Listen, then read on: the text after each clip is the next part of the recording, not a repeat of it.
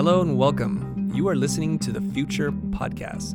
This is where we talk about the business of design and the changing landscape of what it takes to be a design professional in the 21st century. I'm your host, Chris Do. I'm a brand strategist, Emmy winning director, consultant, teacher, designer, entrepreneur, and YouTube host. I've learned a few things in running a creative agency for the last 21 years in one of the most competitive markets, Los Angeles. My hope is that I can make your transition into creative entrepreneurship a little easier. What we want to talk about today is really a state of the industry, and I also want to have an opportunity to clarify and uh, maybe add some contextual information about that comment that I said about being bricklayers. I know that kind of set the internet a little bit uh, upset, and you know, look, I'm entitled to opinion just like you. I'm just asking you to kind of keep an open mind, hear me out, and let's have a robust dialogue about this. And either way, I'm not here to prove right or wrong. I think everybody is richer for having a diverse set of opinions. And from that, I'm going to go on. Okay. So let's talk a little bit about state of the industry. And feel free to chime in anytime you want, Greg. Okay. Okay. Here's what I'm saying, you guys. If you're in the motion industry, we've been hit with lots of ups and downs. And I'm in that unique position where I've been running this company now for 21 years. So I've seen lots of things happen. I've seen trends come and go. I've seen the rise and the fall. And every year, every five years, you think, looking back, it's going to get better and it's going to go back to the way it was. But the truth is, I've never seen it go back to the way it was. Because right. way back in the day, right around 1999, 2000, we were designing titles for car commercials. And when we did titles for car commercials, we were charging in the neighborhood of $10,000 per title. So if a TV commercial had four titles, if you do the math, that would be $40,000. And if there was a campaign of car commercials, that was a lot of money for animating titles on a screen. Now, I wish those days were here still, and they're not. Now you'd be lucky to get a fraction of that. They have some kid in house doing that for $300. And so the industry has changed quite a bit and we were hit with a recession in 2008, something that we have not seen before. And I think recession is the mild term for what happened, right? This whole economic downfall, we saw the market crash, horrible things were happening, and we're thinking this is the end of the world, this is the collapse of the financial world, this is it. And we've been inching back ever since. So a lot of things have happened since then, and things that have happened um, in terms of affecting the consumption of media.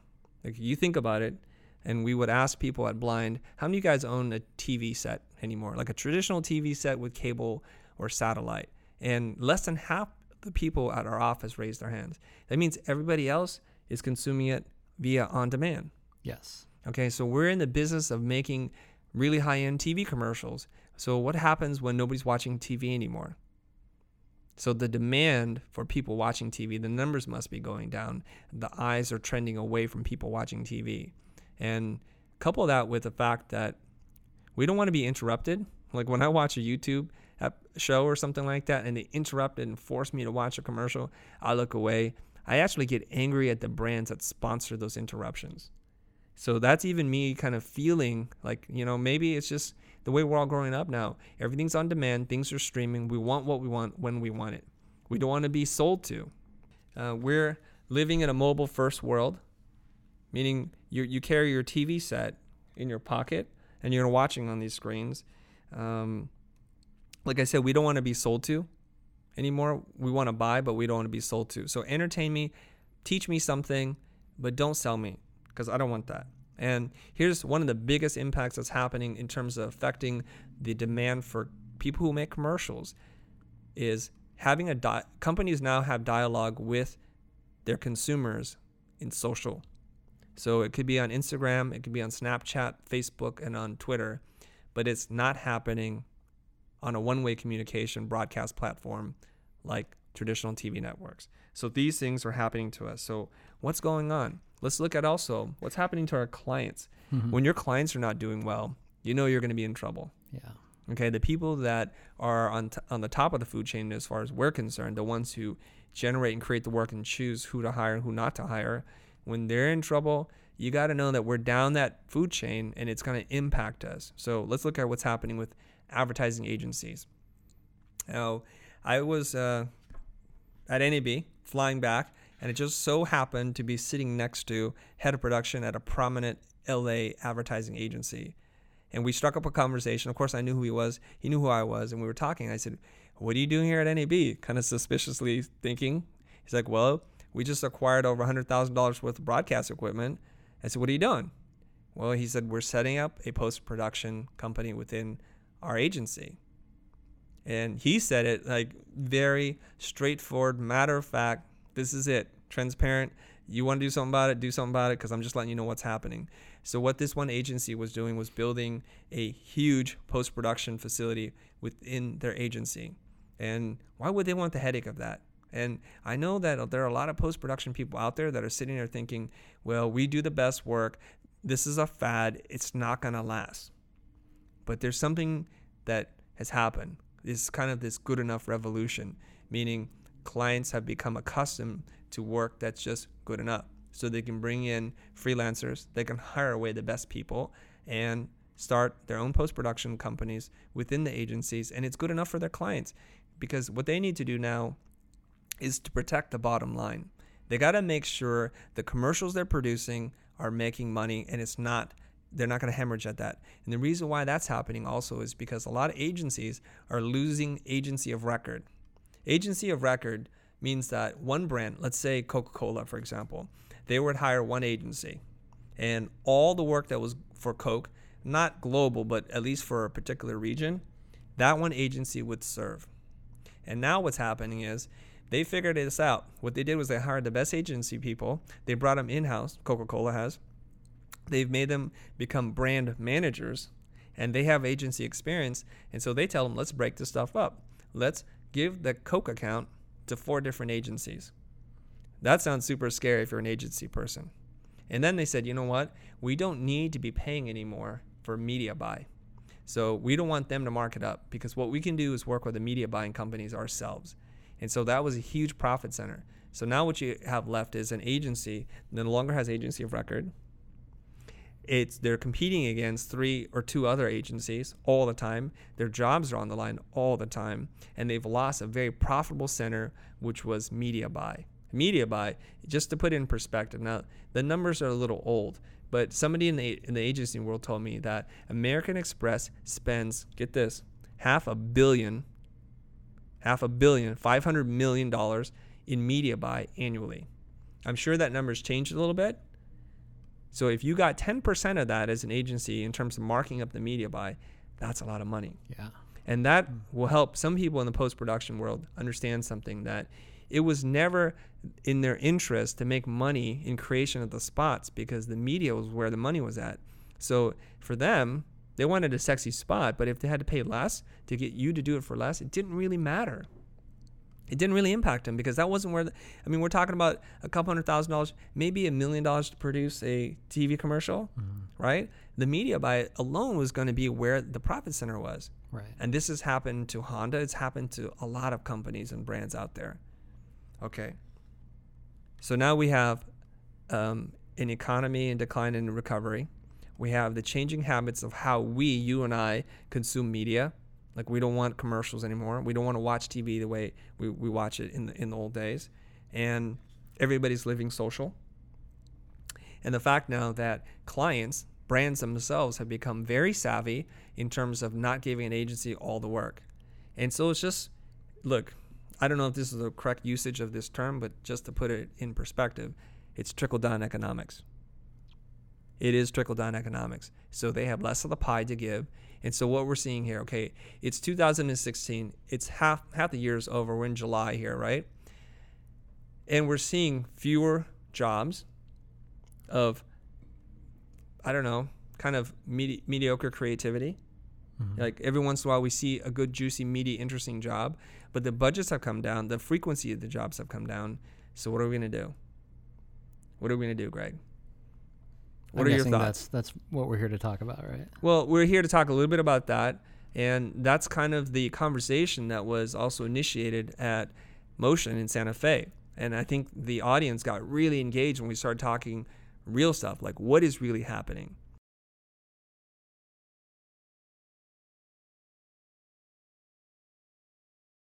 Where is post production in the chain of importance? Now, usually we look at ourselves as very important, but it's because it suits our own self interest. Okay? There's something about called synthetic happiness, about how you like more what you have and you, you care less about the things that you don't have. But I don't want to get too deep into that. But post production, the word post means after, right? After production. So post is at the very end of this chain of events. So before post is production, where they shoot the commercials. That's all the live action stuff. Big production companies exist, or they used to. I don't know what's happening with those guys either.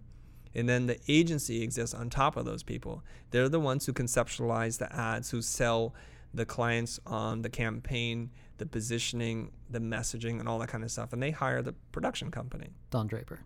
Don Draper. Is that right? Okay, so that's the agency. Well, the agency must be at the top, at the pinnacle. That's it. They're at the top of the pyramid, at the pinnacle, right? No, there's somebody above them because everybody's got a boss. And who's their boss? And client. Their client. Yeah. Coca Cola, Nike. So at the very top, well, who's Nike's client? Does Nike have a client too? Do they have a boss? Consumers. You. You're the boss there. So we're looking at a uh, hierarchical system that is at least five, possibly six layers deep. And so I've always felt that how do you move up the value chain? Because if you're at the bottom, you know, there's like the shark that feeds off other animals, other fish in the sea. And then there's like these little guys. Uh, they have a symbiotic kind of parasitic relationship. Mm-hmm. The little fish that hang on to the shark, like the great white, they'll hang on and they'll feed off the crumbs. They don't have to do any work and they hang, they hang there and they're content with a little bit of scraps. I kind of believe that we're walking around this kind of mindset, like we're on autopilot all the time. You know, certain kinds of thoughts become actions, actions become patterns, patterns become a behavior, behavior becomes a groove, and a groove turns into a rut. And you start to fall into the state of mind where it's like dogma. This is the way it is. This is the way it always will be. So I'm going to be resigned to accept it for what it is. So I'm here just to shake it up and to kind of put you into that handbrake state of mind where somebody's going to say something, you're going to see something, you're going to feel something, an experience is going to happen to you, and then you're going to want to pull the handbrake. It's going to make you stop. Time's going to slow down. You're going to look around and you're going to start to question your life. So I'm saying this to you if you're 40 years old, 50 and up, or maybe you're just in still in school and you're thinking about graduating school and having a career in motion design. I just want you to be aware of what's going on and to be a participant in the dialogue versus just putting your head in the sand and accepting things for the way they are. Mm-hmm. All right. So what can we do? Where do we fit in into this world? So we've been, I think, to some degree, living on the success of the past, making things. We make commercials, we make music videos, and we're waiting for our next gig. We're, waiting for our next assignment, and we'll pitch and, and kill for the next thing. And we, we will go into it with a knife fight with our fellow friends and stab everybody until we're the last one standing until we have the job. And that's the economy, the dynamic that's been created for our industry. And it, I got to tell you, it sucks. So if you talk about burnout and kind of feeling robbed and pe- people don't appreciate what it is that you do, well, you can do a couple things. You can complain about it, or you can do something about it. You guys out there in the motion world who do some really incredible things, you're able to tell stories in ways that nobody else can. You can articulate and visualize, and in Alison Goodman's terms, you can manifest things to happen, right? Mm-hmm. And your forte, Greg, and I've seen it, you you do a really great job at this, is you do it through character animation, through character design. You're a very character driven person, right? And you've even created uh, your own TV series, right? Tried to. Tried to. You're still working on it. The dream's still alive. Sure. The struggle is real. You guys, hashtag struggle is real. I get it. And that's freaking awesome. Other people like to tell stories, like my friend uh, Steven Schuster, who really likes to do dramatic, cinematic visuals. He comes from that prologue school, you know, where mm. they like to do things that are very darkly lit, and that's how he wants to do, it, and that's really cool. But we're all waiting around for somebody to go hire us to do that. So I want to tell you a story. I'm hanging out in Las Vegas, and one of my very good friends, Greg, he introduces me to a friend. I won't name that person's name but he works for an agency like where they re- represent talent. And he was telling me digital's become really big. So aside from traditional TV and film and music, they represent digital. And that got my ears to perk up. I'm like, well, what up? What's that all about? tell me more about this digital thing. He's like, yeah, it's a growing division within the agency. And so he was telling me hmm. that now they're representing a lot of people on YouTube. And this is gonna this is gonna rock your mind, you guys. Some of these guys on YouTube are doing seven figures. So that's in the millions of dollars now in annual income, and they're not doing it through sponsorship. Like uh, the, no, I'm sorry. Let me. I'm sorry. I misspoke. They're not doing it through paid ads. Right. Uh, pre-roll, post-roll. They're not doing it through that. They're doing it through sponsorship. So there's a guy, and I'm gonna say it. You know, I, I admire this guy's work, and his name is uh, is it Devin Supertramp? Do you know who Devin Supertramp is? Heard of. So I heard a little bit about Devin, and, and Devin, forgive me if you're watching this or one of your friends says I got it all wrong. Look, I apologize, but I admire the business model, the thing he was able to create. So he, Devin graduates from internet legend. He graduates from film school, and he wants to make short form narrative. So he makes these things and he puts it on the internet, and nothing happens. Been nothing there. happens. And then he was thinking, God, this sucks. But you know what? I know how to tell stories. I know how to edit. I know how to color correct. I know how to do all these things. And I've got a bunch of friends who are like extreme athletes, parkour runners, that kind of stuff. I want to just make things. And so he has some ideas. So uh, I'm going to make this story brief here. But the point is this. Okay, so check this out. So he contacts, uh, is it Ubisoft or Ubisoft? They make Assassin's Creed. And so he contacted them. They started working. He started pitching a concept about making a real life version, a live action version of the video game hmm. of Assassin's Creed. And I'm like, that's interesting. And at the, the final moment, they decided not to do it. So he was like, whatever, man, I'm just going to make it anyways. So he goes out. He's already got all the talent. He's figured out all the shots. So he and a couple of buddies go shoot this thing. I think they even shot on a red. So this is high production value using gimbals and using all sorts of things, bringing a lot of production to this thing and executing the idea and then he releases it and within a few short days it gets millions of views and it goes viral. I think it's up to like 30 million views now. I'm sure it's even higher than that since the last time i checked. And so guess what? Ubisoft came calling knocking back on the door and saying uh, all right we'd like for you to do that for us now. This is the key difference between making what i would consider a traditional 30 second ad to sell the game, to have it be really sexy, and letting Devin do something that's really, I think, just kind of in that fan genre of, you know, I love the game. I want to try this idea. It's novel. It doesn't fit in that 30 second slot. It's not a hard sell. It's just fun and it celebrates the game. And it gets so much attention and interest. And that's what people want. They want to see things that are done and done in a very kind of authentic and genuine way. And some of that overly polished, scripted thing isn't even necessary in the new economy anymore. Here's what the new paradigm looks like for you. If you know how to make visuals, you know how to tell stories, I think you just got to stop thinking about making demo reels to get more work from an agency because that model is going away and it's going away really, really fast. Why not become the person who does the post production and the production company and you basically conceptualize it so now you've become the agency and you're also releasing it on your own network on your own show and so you kind of created this whole ecosystem revolves around your vision and things that you want to create. There's power in the creators but my whole thing is about trying to get people to think about what they do in a different way. Yeah the reward might not be there and there's a lot of risk but I think that's a perfect segue into what really why you're sitting next to me is this whole idea of entrepreneurship.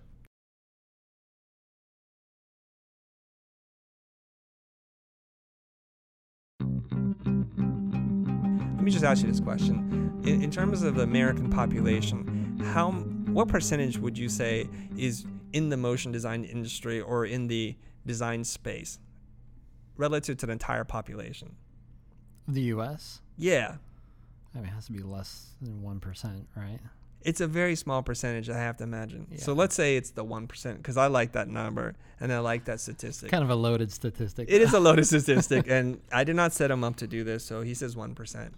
Okay, so now designers, creative types, people that work in an industry, user experience design, anybody that I would consider a professional creative person. Hmm. Now, we're going to say that just for the sake of argument, you guys, statisticians don't get crazy on me. Let's say it's 1%. So, of this 1%, take this entire population of creatives, how many of them desire to be entrepreneurs? Hmm. What do you think that percentage is? Well, how do you define entrepreneur? Well, somebody who sees a problem and wants to solve it.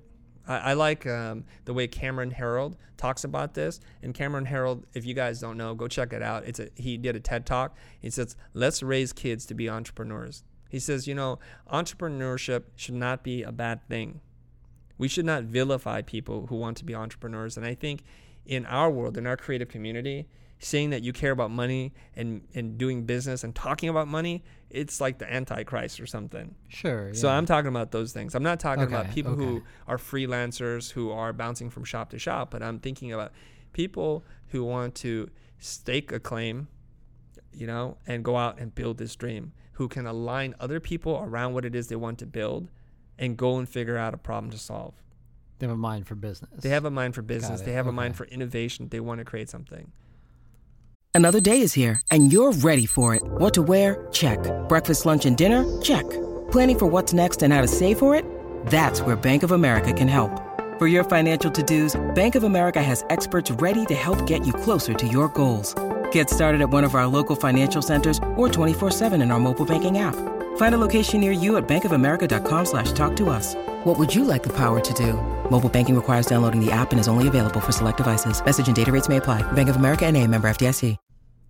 Okay. What do you think their percentage is of, in of terms that one percent? Yeah, yeah. Um, I, am quite optimistic about that. I'm I'm gonna go with like thirty five percent. That is a huge number. I, I think people really, yeah, are, are genuinely interested in, in doing that. I, I don't think they know how necessarily okay. the best way to go about it, but I think okay. there's a lot more interest than you All right. think. That's awesome. I was prepared for you to say a much lower number, okay. just in the in the rhythm. But I love this that you said. Would you say 35? Yeah. Okay, 35 percent. That's a very high number. That makes my heart sing. I gotta tell you. But I thought you were gonna say something like, hmm, not that many, like one percent. Thanks for not playing along. That's okay. so if I look at the entire population of design schools and design educators, how many educators are truly teaching creative entrepreneurship, not how to send out an invoice, not how to build a client or terms, conditions. That's not what I'm talking about. But Sorry, how? Can I interrupt you one second? Go ahead. Uh, we got a question from Brian Gossett. BG. Yeah. Oh, hey. What's Brian. up, Brian?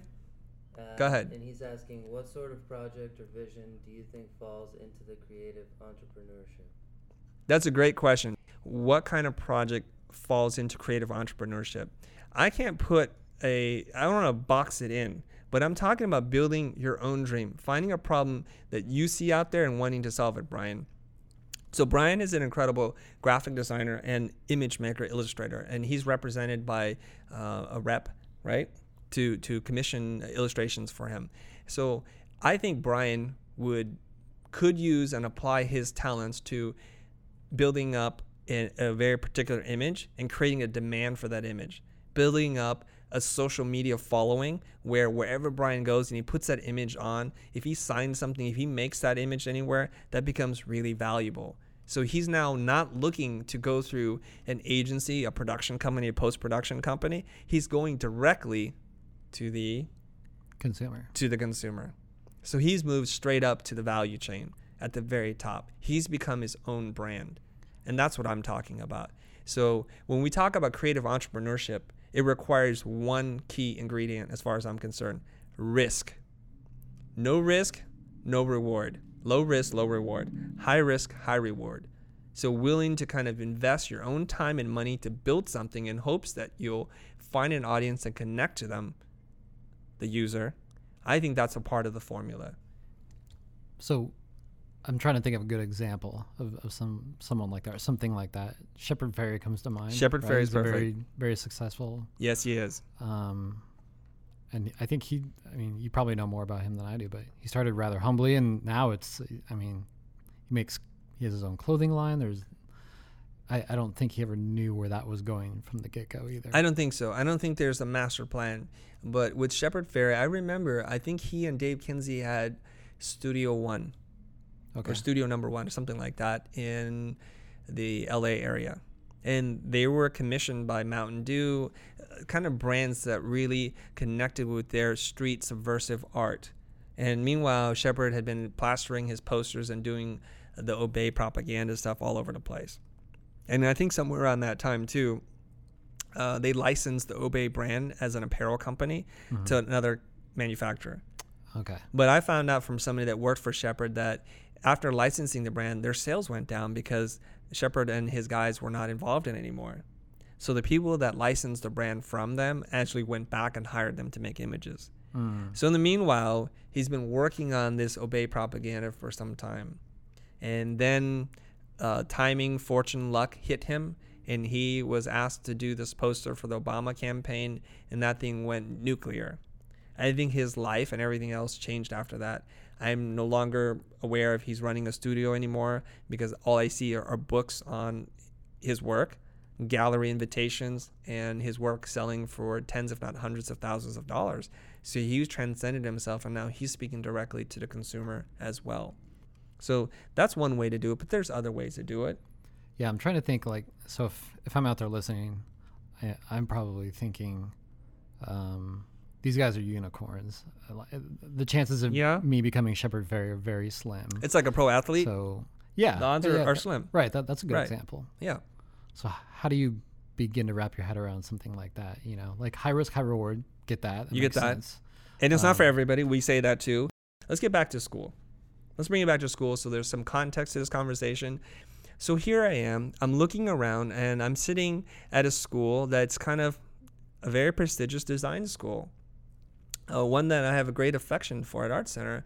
And I hear the story about uh, what I what I hear is somebody taking entrepreneurship kind of leadership skills, being reprimanded, and just like everybody looking down on it. And the incident is something like this. I guess the, the population of students that can afford private art school, uh, it means you come from an affluent background. At least for some students, it's true. And so this one student came in one week and presented work that was far superior to anything he had done prior. And so of course eyebrows go up. Like, how did this happen? You don't radically transform in one one instructor's words from crap to like gold in a week. That just doesn't happen. So there were some suspicions about him hiring people to do it. And I was sitting there first. I was also angry. I'm like, "What do you mean? You you you can't hire somebody to do push-ups for you? That's not right." Right. but this is a little bit different. And so, as some more of the details emerged, I think I was the lone divergent voice in this group. And this is the comment that I think got me into some hot water with my friends in the community is why are we punishing this person? So, I'm going to go back a little bit to what Cameron Herold talks about. He says that while growing up, he always thought that he was dumb because he was an average student at best. He couldn't get into any schools, he was not performing well. And the kind of traditional thinking is let's focus on all your weaknesses and try to fix that. Let's get you tutors to help make you better at doing English or foreign language or Latin or whatever it is he was studying. But what he did say he was really good at was he was really good at public speaking. So instead of focusing in on that, they started to make him what he wasn't. And I think that's a horrible thing. So he said that school right now, in his instance, was grooming you to become a lawyer, a doctor, an accountant. So let's just change that a little bit. And I would say design school is grooming you to become a craftsperson, a person who makes things, a designer, an animator, a user interface designer, uh, somebody who can manifest things, right? What happens to those people who don't feel like they fit in? Who, who are interested in arts, have an, an eye for aesthetics, who can design, but already know that maybe that's not for them and they're a little bit bored. What happens for those people? So here's what I'm saying, guys. Uh, I'm not here to say that uh, what I'm saying is right. I'm not here to say that this is for everyone. I'm actually here to just be the champion for the very small percentage of people who hear what I'm saying, who want what I'm saying, and are being punished in a school or, or, or a system that is supposed to be about creativity and being different, about individualism. That's what I was championing about. That's what I got really fired up, and it, it made me angry. If if some uh, small group of design students want to like figure out how to do uh, f- like fire breathing, let's not stamp that out. Let's not try to make them conform to whatever it is is the conventional thought. I don't think design is about homogeny, about making everybody the same, and that's why I got really angry. Right? So I was saying the only point I was really trying to make is that person to me in the way that the story and information was brought up to me did something that I find to be very valuable, which was they understood a brief. They were able to align people, in this case, I don't know if it's one or many, to help them realize something. And through um, their direction, was able to solve a problem. That sounds a lot like an entrepreneur to me. And that person was going to be punished instead of being looked at like, wow, you're an anomaly. Let's see what we can do to help you develop skills in understanding client briefs and art direction and design. Hmm. That was the thing. So I had made this comment that, you know what, to me, all this making stuff is like bricklaying. I actually have a tremendous respect for that. But what I'm concerned about is, you guys, is the decline of this kind of maker craftspeople because it's all being outsourced and it's becoming less and less valuable. And you don't need to believe me on this. There are other people who are much more articulate, much more educated, and a lot more cool and even head, like level headed than I am, who have spoken about the decline of classical design. Classical design is what we consider like crafting, and there's a right way to do something to achieve perfection. Hmm. That is going away. And it's not going away that it's disappearing from the planet. It's just going away in, in terms of being a viable and sustainable way to make a living. So, what that leaves you is design thinking, putting the user, the customer at the center. That experience matters and empathy is really important. This is when we figure out a problem with what somebody has and we solve that problem, like Airbnb.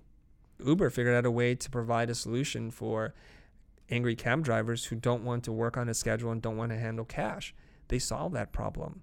So those guys figured out an amazing piece of software to connect people. So those are true bred entrepreneurs. So look, people who got mad at me and said, you know, you're comparing designers and creative motion people to bricklayers. They're elevating themselves actually above bricklayers. And I was saying, no, we're all the same.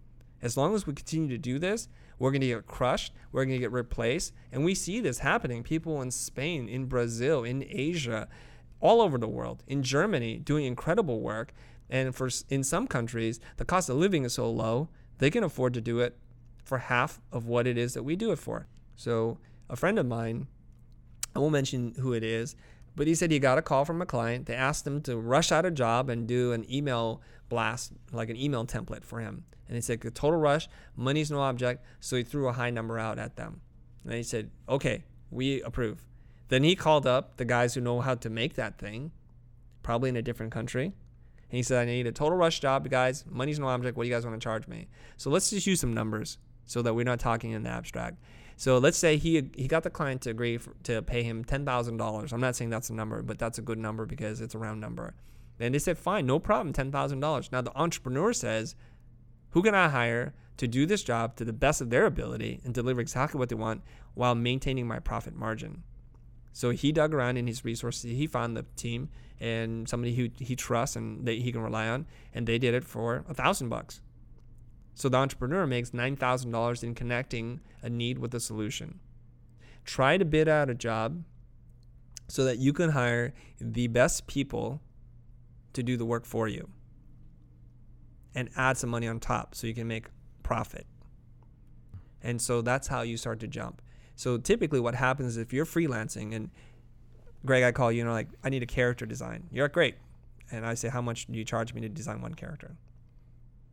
Just it doesn't matter. Just name anything. One million. Um, oh come on, dude. Uh, for a character. Yeah, design? just just do one sketch, like all this one sketch. one I- sketch. I, I don't know. five hundred bucks. Just say Sure. five hundred. Fi- Five hundred. Five hundred bucks. I'm like, wow, great.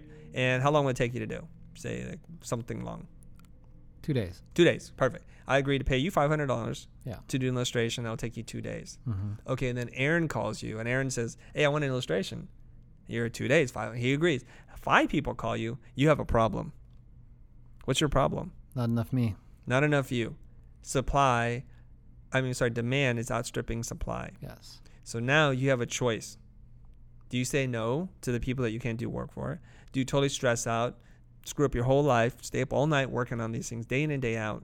Or what do you do? This is when your entrepreneurship gene kicks in. The brain starts flipping over and saying, you know what? I need to hire an assistant. Because there's things that only I can do that's valuable, and everything else that somebody else can do for me, I need to hire. Sure. So you'll start at the bottom. What what kind of things take up your time in the day, Greg, that you can get somebody else to do that it's not you? What's non-essential for you? Right. What Ju- is it? Uh, just the rendering of it. Rendering. Right. What else? Um, organizing a presentation. Okay, keep going. I'm not sure what else. I'll tell you what else. It's a very small project. Well, who makes breakfast for you? Who takes care of your laundry? Who walks your dog or cat? And who pays your bills? And all the other kind of non-essential stuff that's occupying your time and your brain now becomes something that you can offload to somebody else. So what you're doing here is you're trying to maximize your creative time. Hmm. Mike Janda talks about this. Mike Janda, he says that anything you can pay anybody else 10 bucks an hour to do, hire them to do it because you're worth more than that. So you're giving opportunity to somebody else who can do that, but more importantly, you're preserving the thing that only you can do.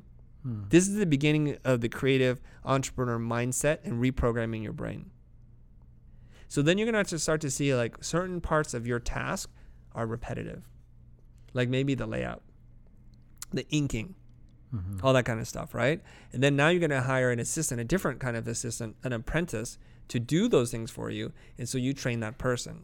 Now that person is going to work at a lower rate than you and you can charge more for it. So remember, you're going to charge $500. What are you going to pay your assistant to do all the grunt work for you?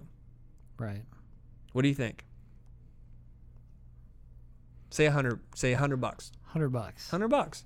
And that person's like, "Wow, Greg, I get to learn from you. I get to develop a skill. I get to learn your style, and I get to get paid. I'm gonna do this." And so he does it, and he gets better, or she does it, and she gets mm-hmm. better and better. So you give him a little bit more money, and now you can produce work at a higher volume. At a certain point, Mary does such a great job. You're like, Mary, you know what? Your work can pass for my work. I'm going to pay you more and I'm going to go take more work. So you begin this cycle of becoming a boss, a manager, an entrepreneur. You're replacing yourself in the creation of the work. And that's a concept I know you guys understand, but I just wanted to illustrate for you. And that's how you begin the cycle. When demand outstrips supply, you have to start thinking about what it is that is essential to you. Okay? So I look at it like from my point of view and to a continuation of the, the, the YouTube video, which is what is absolutely essential for me to do that other people here can't do? What would you say it is, Greg? What do you think that is? Um, oh, I just said um. I would guess that it's planning for the future. Okay, Look- so looking vision. ahead, vision, Vision. what Okay. we can't see or what we're not That's right. thinking about. I'm, I'm the guy in the crow's nest on a boat. The, the- Right, The, thing yeah. at the top, looking Mhm. down at the horizon. We've talked about this. Great. What else? Um, finding new clients to work with, Okay. lead gen, Biz dev, yeah, Biz dev, business development, and lead gen. Because I'm out there looking for the work while you guys are helping me to fulfill the work. Well, you are blind too. I, which, which I can see. think, What are you talking know, he's good. He's good. Okay. Like I cannot do that. I Not can yet. I can say, I, "Hi, I work at Blind. I'm a guy, and I do this," but I'm not Chris Do. I had a question uh, about what we're discussing before. Yeah. You know, when you were talking about um, what is essential, right, Yeah. for you as as a uh, entrepreneur. Yeah. And I think one thing uh, a lot of people might think about is ownership and authorship, right? Because in the in the creative community in the arts, that's an important thing, Ownership and authorship, or uh, authorship, authorship. right? Like, Okay. so if I hire you to make an illustration, I want you to make that illustration. I Yeah. don't want you to hire. Oh yeah, yeah, yeah. Great so- point. Great point. I remember the point I was trying to make with you. So let me address this Okay. first. So people don't want to hire Chris so that Greg can make the work. But I think they actually do, and I'll tell you why. What people do is they hire me to make sure the job goes off without a hitch, that they don't have to worry, that I've assembled the best team money can buy. And if things go wrong, I know how to help coach them till it becomes right. They also think that they hire me because at three in the morning, they'd rather focus on their job, trying to grow their business, and not trying to tell me and art direct me on how to make this stuff. And so what I'm doing is I'm not selling creative work, I'm selling assurance. I'm assuring them that things will go well. They could care less who does the work. Okay, let's let's talk about Shepard Fairey again. Shepard Fairey makes these prints. How many assistants do you think are helping him uh, lay out the artwork or pulling the screens or doing all the what I would consider the non-essential work? Oh, several, a ton. Sure. Yeah. Andy Warhol, famous for the Art Factory. Mark Kostabi, infamous for having other people do the work, and he just signed it. He was the one by creating the signature and the creative direction or art direction of the piece made it valuable because without his signature, that thing was just another piece of art.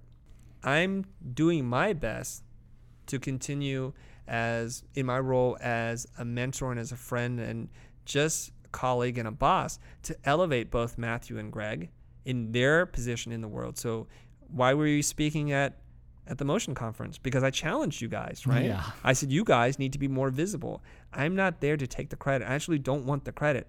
I want it just to be come to Blind because we're known for doing high level work.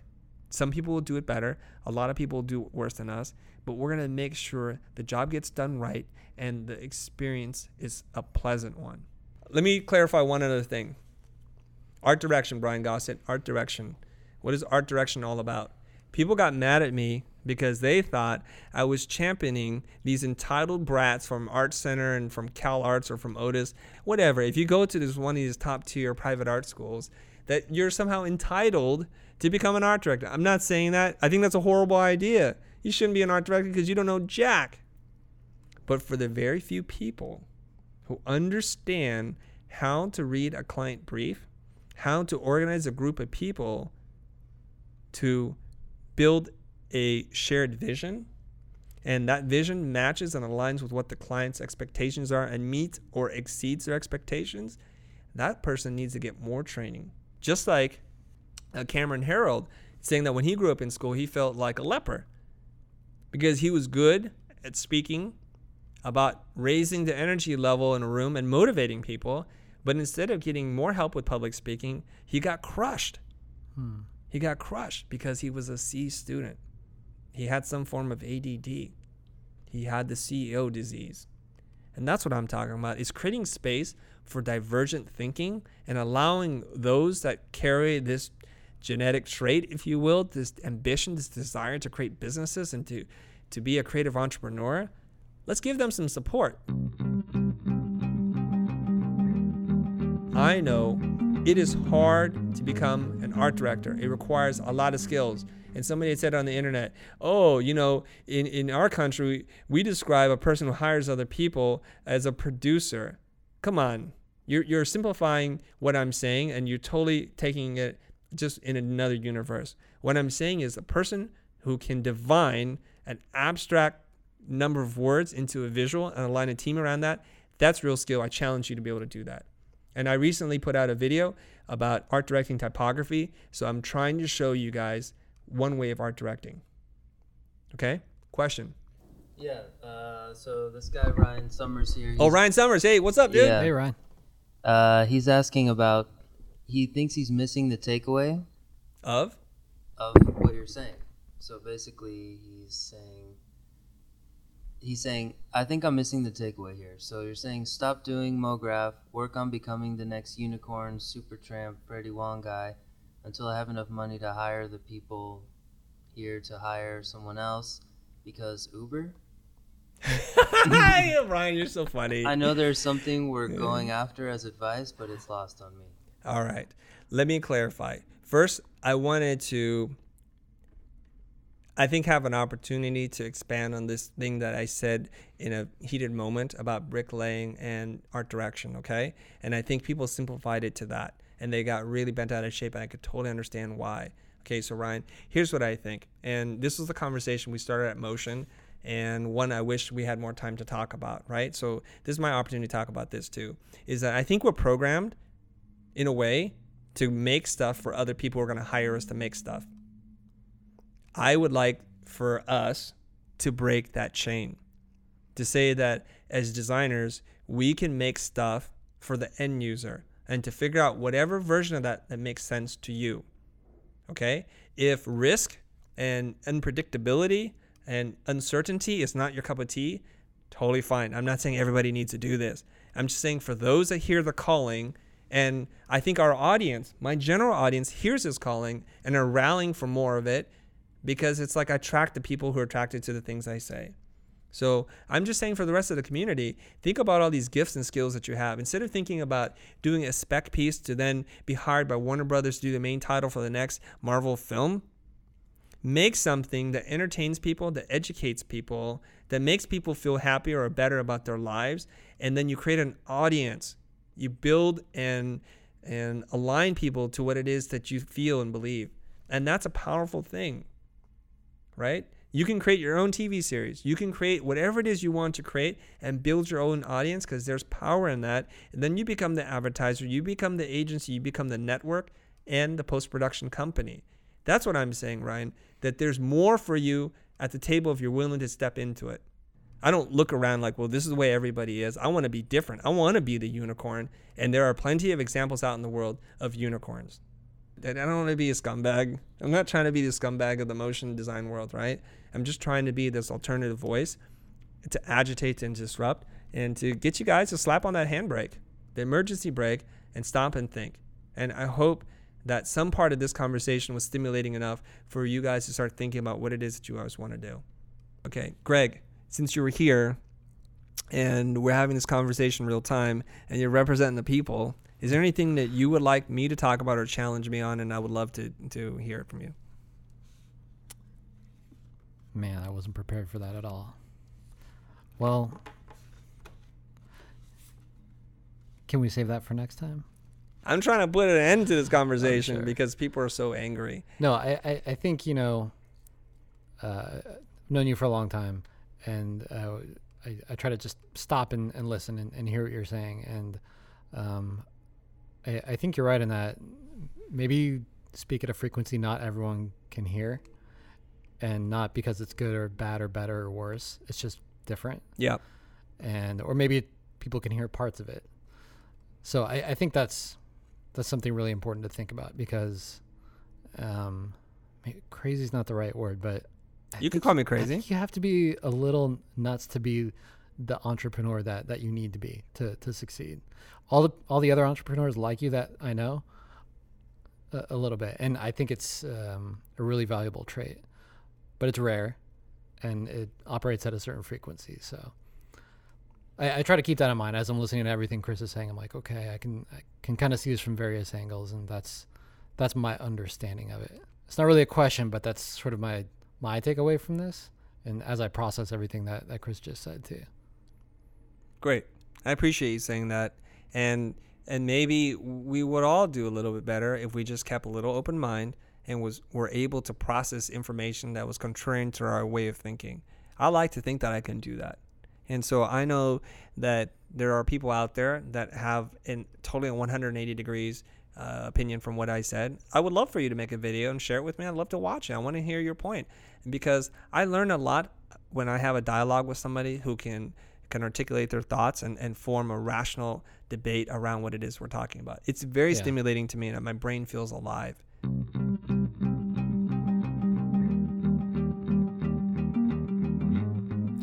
Thanks for tuning in and listening to us and spending a part of your day with me. Really appreciate it. And I want to talk a little bit about how we're able to do this. So, the Futur is made possible by some of our lovely sponsors and partners, one of which is pond5.com. If you guys need to get some stock footage, After Effects presets, Pond5 is the place to go.